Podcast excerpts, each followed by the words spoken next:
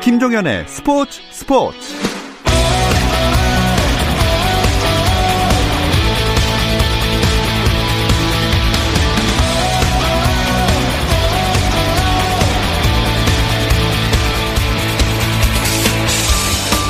스포츠가 있는 저녁 어떠신가요? 아나운서 김종현입니다. 오늘 하루 스포츠계를 돌아보는 스포츠 타임라인으로 김종현의 스포츠 스포츠 출발합니다.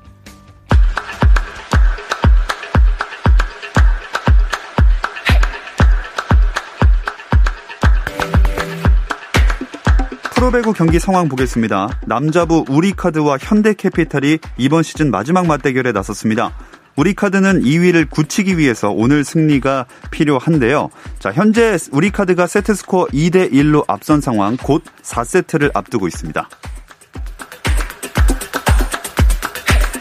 KBL 프로농구 코트에서는 6강 플레이오프를 위한 중요한 매치가 열리고 있습니다. 공동 5위 인천 전자랜드 대 7위 서울 삼성이 만났는데요. 올 시즌 상대 전적에서는 전자랜드가 3승 2패로 앞서 있습니다. 자, 그리고 혼돈의 4쿼터 현재 양팀 76대 76으로 동점입니다. 손흥민이 부상으로 빠진 토트넘이 디나모 자그레브에 충격적인 패배를 당하고 유로파리그 8강 진출에 실패했습니다. 토트넘은 유로파리그 16강 2차전 원정 경기에서 자그레브에 3대 0 완패를 당했는데요. K리그 전남 드래곤즈와 울산 현대에서 오르샤라는 등록명으로 뛰었던 미슬라프 오르시치가 해트트릭을 기록하며 자그레브의 승리를 이끌었습니다. 토트넘은 지난 12일 1차전 홈 경기에서 해리케인의 멀티골로 2대 0으로 이겼지만 2차전 완패로 합산 스코어 2대 3으로 밀려 8강행이 좌절됐습니다. 한국 여자 쇼트트랙의 간판 심석희가 올해 처음으로 열린 국내 대회에서 2관왕을 달성했습니다. 심석희는 전국 남녀 쇼트트랙 스피드스케이팅 대회 여자 일반부 1000m 결승에서 1분 30초 514의 기록으로 1위를 차지했는데요. 어제 1500m에 이어 오늘까지 두 개의 금메달을 목에 걸었습니다. 미국 프로야구 세인트루이스 카디널스의 왼손 투수 김광현이 등 통증 후 처음으로 불펜에서 공을 던지고 빠른 회복세를 보였습니다. MLB.com에 따르면 마이크 실트 세인트루이스 감독은 마이애미 말린스와의 시범 경기를 앞두고 미국 언론과의 인터뷰에서 어제 김광현이 불펜에서 공을 던졌다고 소개했습니다. 미국 프로농구 NBA에서는 LA 레이커스가 르브론 제임스의 37득점 활약 속에 샬럿 호네츠를 116대 105로 꺾고 4연승을 달렸습니다. 한편 워싱턴 위저즈는 최고 승률팀인 유타 재즈의 5년여 만의 승리를 거두고 5연패에서도 벗어났는데요. 워싱턴은 유타를 131대 122로 꺾으며 후반기 첫 승리를 올렸습니다.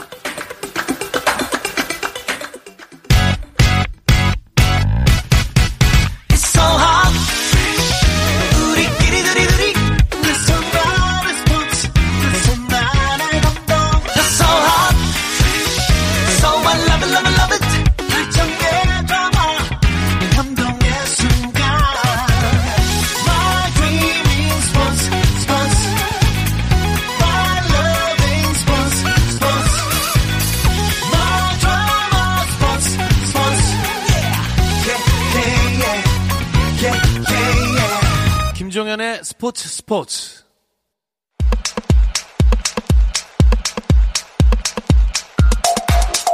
금요일 저녁의 축구 이야기 축구장 가는 길 시작하겠습니다. 서우정 축구 전문 기자, 월간 축구 전문지 포포트의 유청 기자 함께합니다. 안녕하세요. 안녕하세요. 자, 대표팀 이야기부터 먼저 해보겠습니다. 그 한일전 출전 명단이 지난 월요일에 발표가 됐는데 불과 그 몇 시간 전 새벽에 손흥민 선수가 다쳐가지고 좀 논란이 되고 있죠. 네, 손흥민 선수가 아스날과의 북런던 더비에서 전반 19분 만에 그라운드가 떠났습니다. 아, 허벅지를 잡고 나갔는데 어, 햄스트링 부상으로 밝혀졌고요. 뭐 심하지는 않다고 했지만 말씀하신 대로 어, 대표팀 발표를 한 날 다쳐가지고 논란이 좀 있었습니다. 음.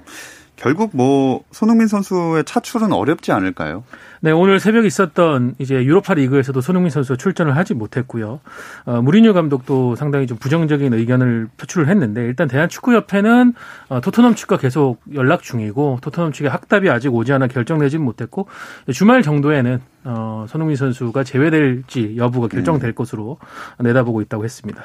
말씀하신 대로 무리뉴 감독이 엄청 반대하는 것 같아요. 네, 무리뉴 감독이 선수가 클럽을 위해서 뛸 수 없다면 나라를 대표해서도 뛸 수 없다라고 얘기했는데 손흥민뿐만 아니라 이제 해리 케인도 지금 대표팀 차출을 앞두고 있어서 음. 두 선수가 아, 이 A매치 기간 동안에 쉬어야 한다라고 이야기를 했습니다. 네.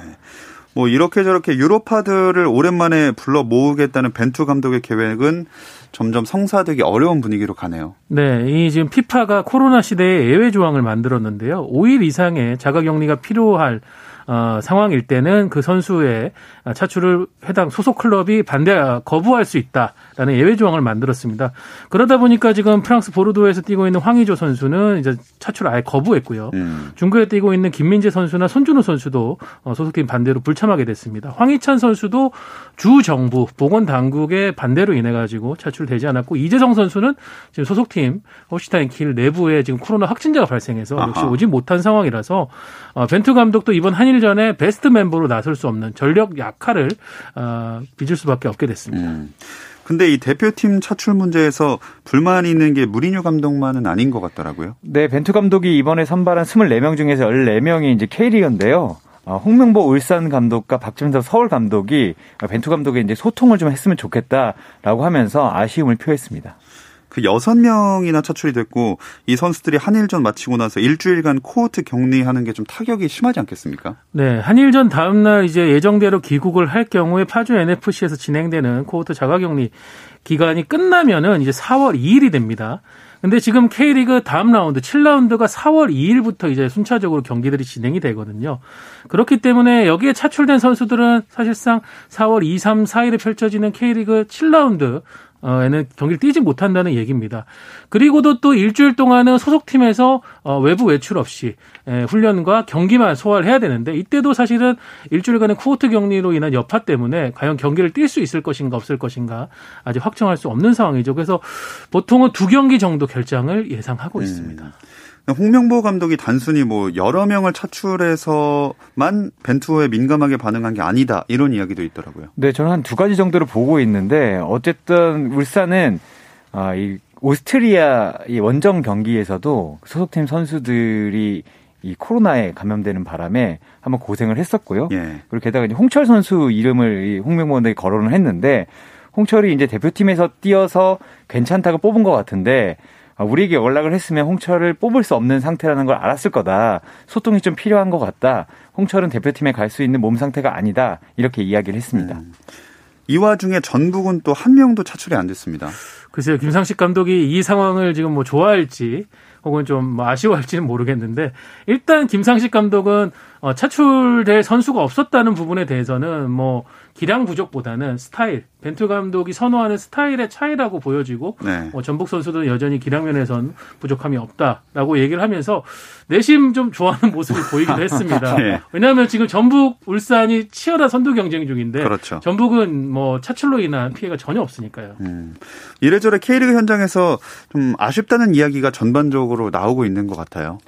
네, 어쨌든 코로나 시대에는 제가 봐서 차출도 좀 달라져야 될 것 같아요. 예전 같으면 이제 해외파들이 차출 가지고 이제 부담을 가졌었는데 최근에는 많이 이동할 수 없고 이제 국내파들이 더 많은 대상이 되고 있습니다. 근데 그런 상황에서 어이 프로팀 감독들도 다녀오면 경기를 뛰지 못할 수도 있고 다녀오는 동안에 아쉬움이 있을 수 있고 그리고 아까 계속해서 소통을 얘기하는데 어, 선수들이 이제 몸이 좋지 않은데 대표팀에 다녀오는 거에 대해서 아쉬움을 좀 표하고 있기 때문에 앞으로 좀 변해야 될 것 같긴 합니다. 음, 서우정 기자는 어떻게 생각하세요? 어, 저는 이에 대한 글도 약간 좀 썼는데요. 일단은 두 가지 문제가 있었다고 생각해요. 우선은 벤투 감독이 이제 한국인 코치들이 있는데도 불구하고 K리그 각 구단들과의 소통에 좀 미진한 부분이 음. 크다. 이거는 많은 감독들의 공통된 지적인 것 같습니다. 왜냐하면은 자신이 원하고 좋아하는 선수를 선발하는데 사실 그 선수의 몸 상태도 좀 면밀히 살필 필요는 있거든요. 예. 차출이 됐다가 그 선수 부상이 심해져서 오면 소속팀에 피해가 좀 큰 부분이 있기 때문에요. 다른 한 부분은 대한축구협회의 규정 부분일 텐데 지금 해외파 선수들은 2주 전에 차출 공문이 나가는 것과 달리 K리그 선수들은 이제 소집 일주일 전. 그러니까 사실상 선수 선발 당일에 어, 통보하듯이 이제 연락이 갑니다. 음. 그러다 보니까는 각 구단들과의 사전 조율 과정이 거의 불가능한 상황. 특히 어, 국내 감독이 아닌 외국인 감독일 경우에 이 부분이 치명적으로 발생할 수밖에 없는데 이게 코로나 시대에 좀 특수성과 긴 특수성이 더해지면서 각 구단 감독들 불만이 커진 것 같아요. 그래서 이 양면을 좀 구단들과 축구협회가 서로 좀 조율을 해서 지금까지의 관계가 수직적 관계였다면 조금은 수평적 관계, 서로 상호 이익을 취할 수 있는 음. 윈윈 관계로 가야 될 것 같습니다. 네, 이런 약간의 덜컥거림 속에 어쨌든 명단은 발표가 됐고요. 어떤 선수들이 이름을 올렸는지 공격진부터 살펴보겠습니다. 네, 일단 공격진에는 공격수로 뽑힌 선수는 두 선수입니다. 이제 경남에서 뛰는 이정엽 선수와 어, FC 서울에서 뛰는 어, 조용 선수가 있는데 이 측면 자원들까지 한다면 뭐 남태희, 이동준, 이강인, 뭐 정우영, 이 프라이브르크에서 뛰는 정우영 선수고요. 손흥민, 엄원상, 나상호 정도가 이 공격수로 분류할 수 있을 음. 것 같습니다.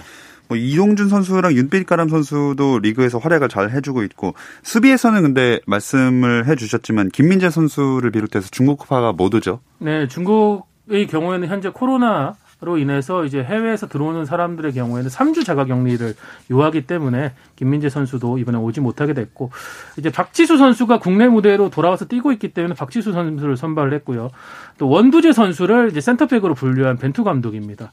김영건 선수는 조금 역시 좀 의아한 부분이 있는데요. 현재 간바 오사카 내에 다수의 코로나 확진자들이 발생을 해서 음. 지금 2주 넘게 그러니까 이번 주로 치면 이제 3주째죠. 3주째 경기와 훈련을 소화하지 못하고 있어서 김영건 선수 그리고 미드필더로 뽑힌 주세종 선수 이 간바오사카 선수들은 실전 감각이 조금 우려되는 상황입니다. 아, 참 얘기를 할수록 문제가 많은 것 같은데 어쨌든 또 눈에 띄는 이름이 있을까요? 어, 저는 골키퍼 김진현 선수가 가장 좀 눈에 띄는데요. 은퇴했다는 소문이 있었습니다. 어. 소속팀 은퇴가 아니라 대표팀 은퇴를 선언했다는 얘기가 있는데 당시에 사실 김진현 선수가 은퇴를 선언한 건 아니지만 어쨌든 자기가 이제 베테랑이고 아, 기회를 후배들이 받아야 된다라고 하면 굳이 뭐 정정을 하진 않았는데 이번 다시 뽑아서 좀 눈길이 끌고요.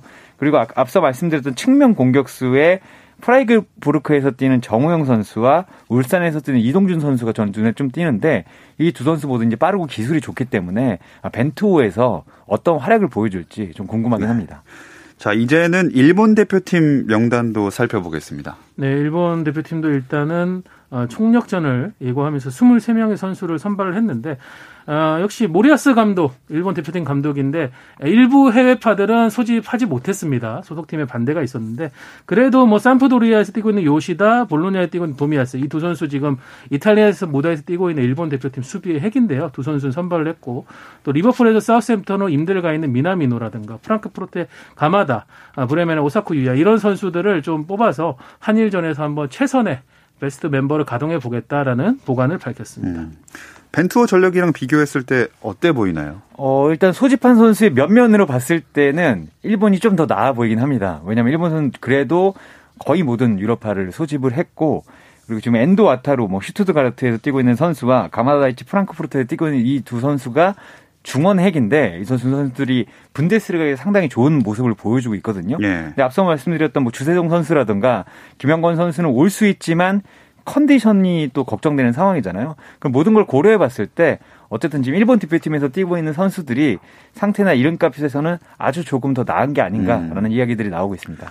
근데 일본은 유로파 차출이 우리나라보다 훨씬 수월한 느낌이네요. 어, 수월해 보이긴 하는데 역시 좀 문제가 있는 게 일단은 이 유럽파들이 합류하고 일본은 이제 해외에서 온 한국도 마찬가지입니다.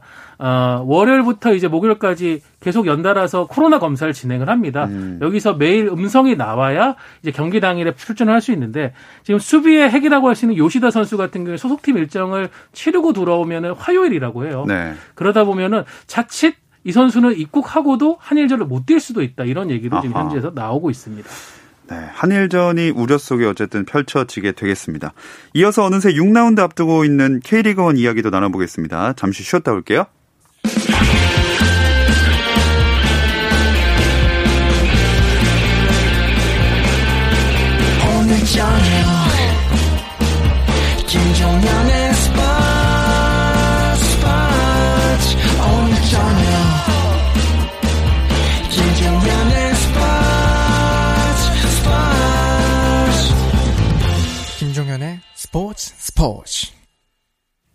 금요일 밤의 축구 이야기 축구장 가는 길 듣고 계시고요. 월간 축구 전문지 포포투의 류청 기자, 서우정 축구 전문 기자와 함께하고 있습니다.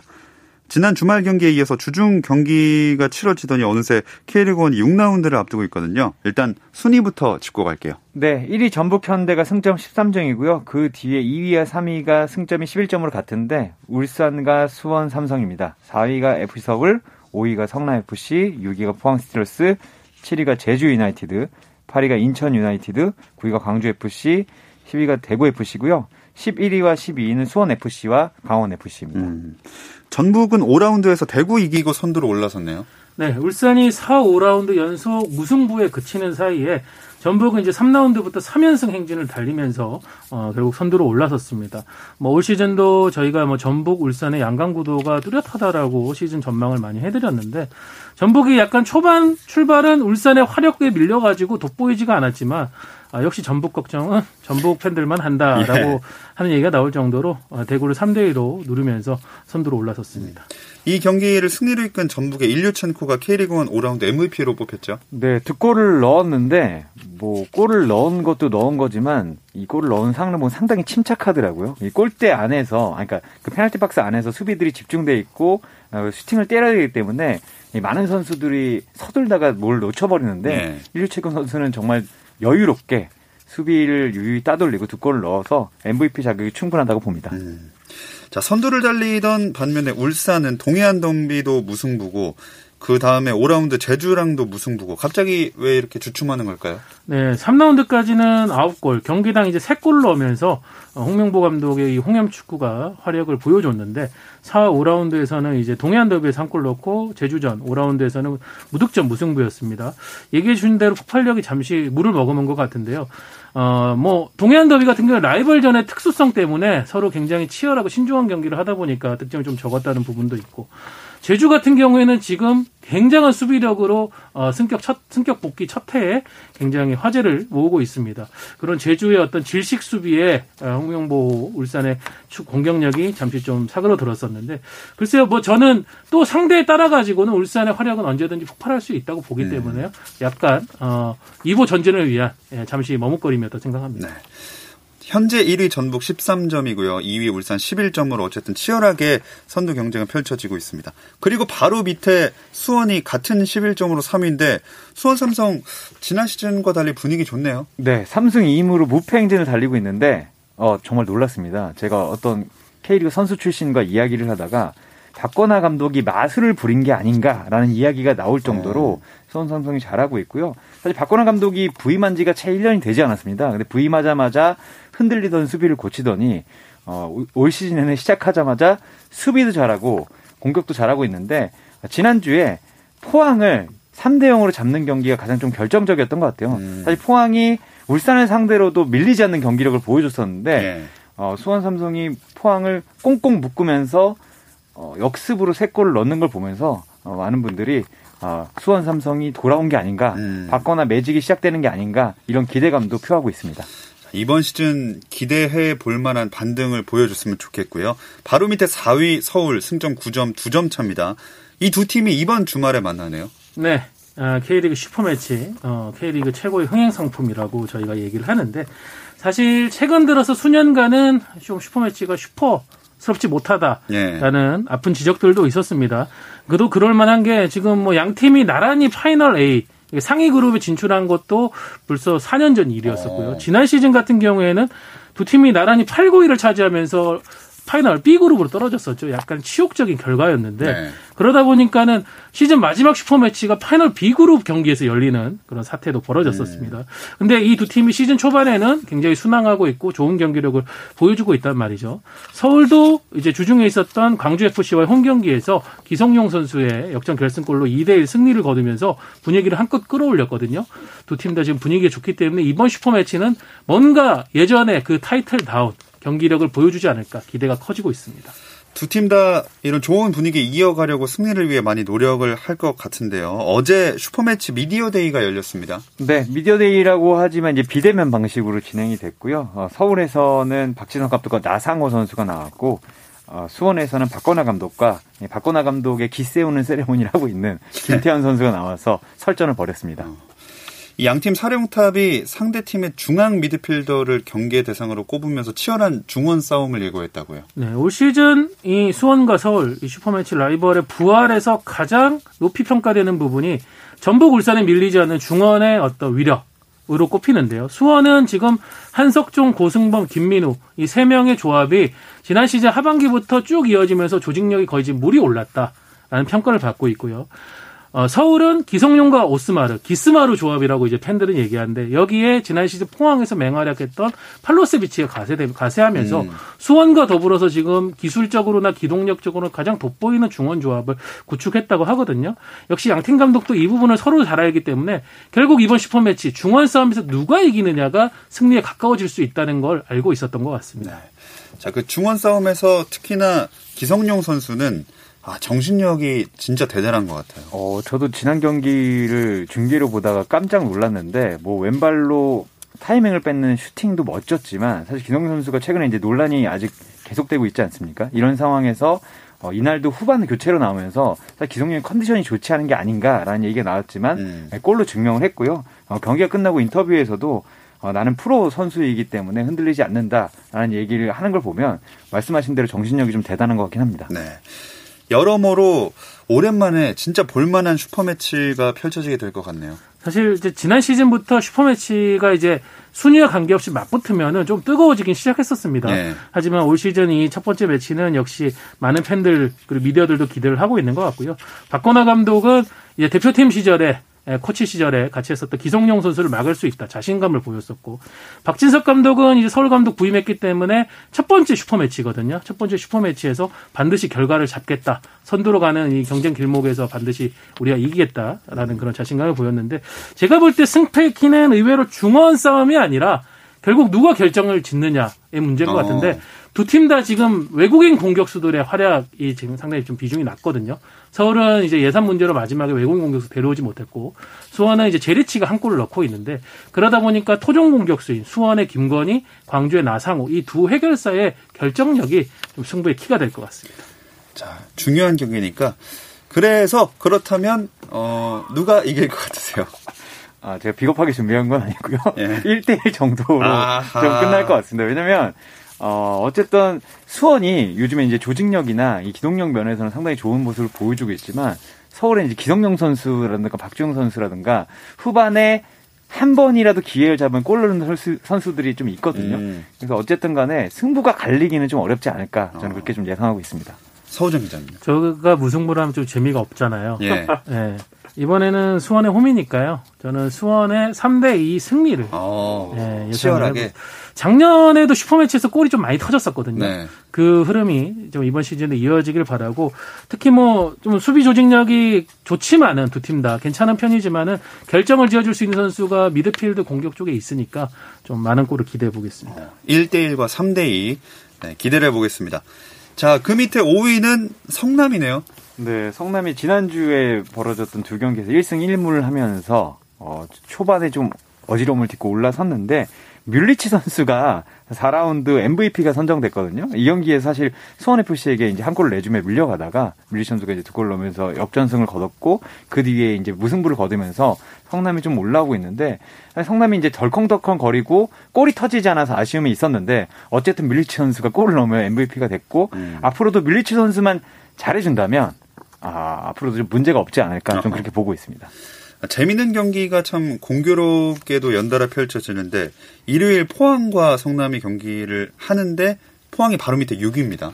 포항이 사실 시즌 초반에 좋았던 흐름에 비해서 최근 세 경기에서 어, 승리를 거두지 못하면서 좀 삐걱거리고 있거든요.